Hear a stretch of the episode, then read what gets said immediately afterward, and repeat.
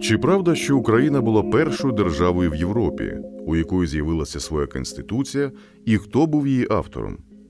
Що це дало суспільству, і як змінився устрій та життя держави після її проголошення? Ви слухаєте подкаст Підручник забув. Тема випуску Перша Конституція України. За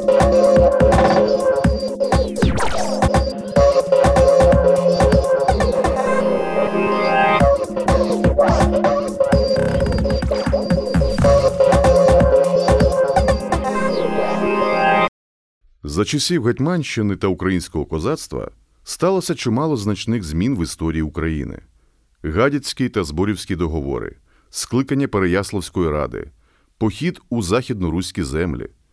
Але однією із важливіших подій по праву можна вважати створення першої конституції України.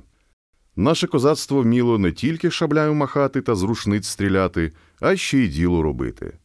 Хоча деякі історики і спростовують факт нашого конституційного первенства, але конституціями в інших європейських державах на той час і не пахло.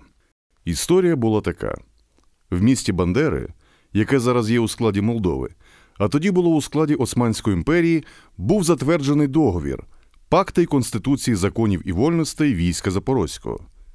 Зараз документ має назву Конституція Орлика, бо саме гетьман Пилип Орлик був її родоначальником. А затверджено було цей документ 5 квітня 1710 року. В документі значилося, як саме голова держави, гетьман, мав правити Україною, а також як саме держава має функціонувати. Він містив обмеження гетьманських прерогатив, збереження статусу запорожців і боротьбу за політичне та церковне відокремлення України від Росії. Сприяла створенню нового документа поразка попередника Орлика гетьмана Івана Мазепи. Програвши Петру І у битві під Полтавою, Мазепа рятувався від московської армії на території Османської імперії. Невдовзі там, на чужині він і помер, не витримавши потрясінь. Пилип Орлик був у Мазепи генеральним писарем і вів справи гетьманського уряду. Також був його довіреною особою та мав повагу серед старшин. Тож цілком логічно, що саме він був обраний новим гетьманом.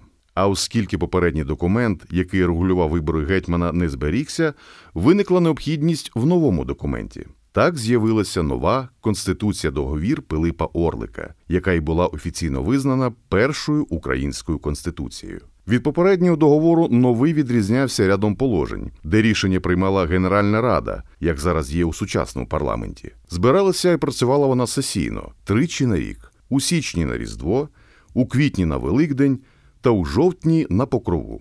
Слід зазначити, що оновлений документ перш за все свідчив про політичну зрілість козацької держави. Генеральна рада оговорювала питання безпеки держави, спільного блага та інші громадські справи. Рішення приймали голосуванням. Гетьман мав найвищу владу, але згідно конституції не мав права розпоряджатися майном держави без узгодження з радою. То був унікальний документ історичного значення, який з договору став конституцією, бо на формальному рівні було зафіксовано розподіл прав та обов'язків між гетьманом і козацьким народом. Козаки були народом норовистим, тож конституція заохочувала до стриманого порядку їх початкову самоврядність. Документ складався із преамбули та 16 параграфів, що творили основи нового демократичного устрою Гетьманщини. Преамбула зазначала, що Московія, як сусідня держава, усіляко допомагає Гетьманщині. При цьому зберігаються вольності козаків. Також Гетьманщина зберігає добрі сусідські відносини з Кримським ханством, як зазначає третій параграф. Конституція також охопила і питання православної віри, і організацію торгівлі та податкової системи, і права селян, купців та міщан.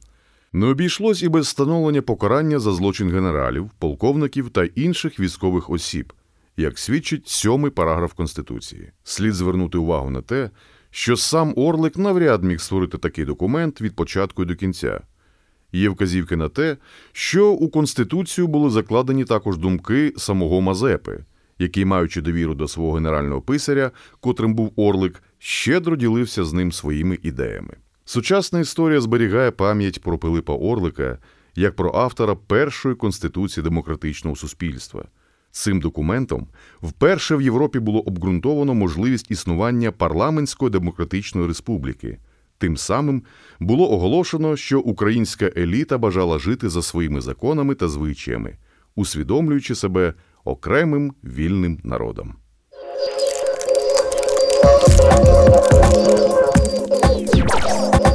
Над подкастом працювали Ольга Каракай, Ілона Стружкова, Арсен Босенко, Євген Шашкін, Єгор Доненко, Макс Полюль, Сергій Фомкін. Підписуйтесь на підручник забув у Apple Podcast, Google Podcast, Spotify та інших платформах. Залишайте коментарі та розказуйте про нас друзям і знайомим.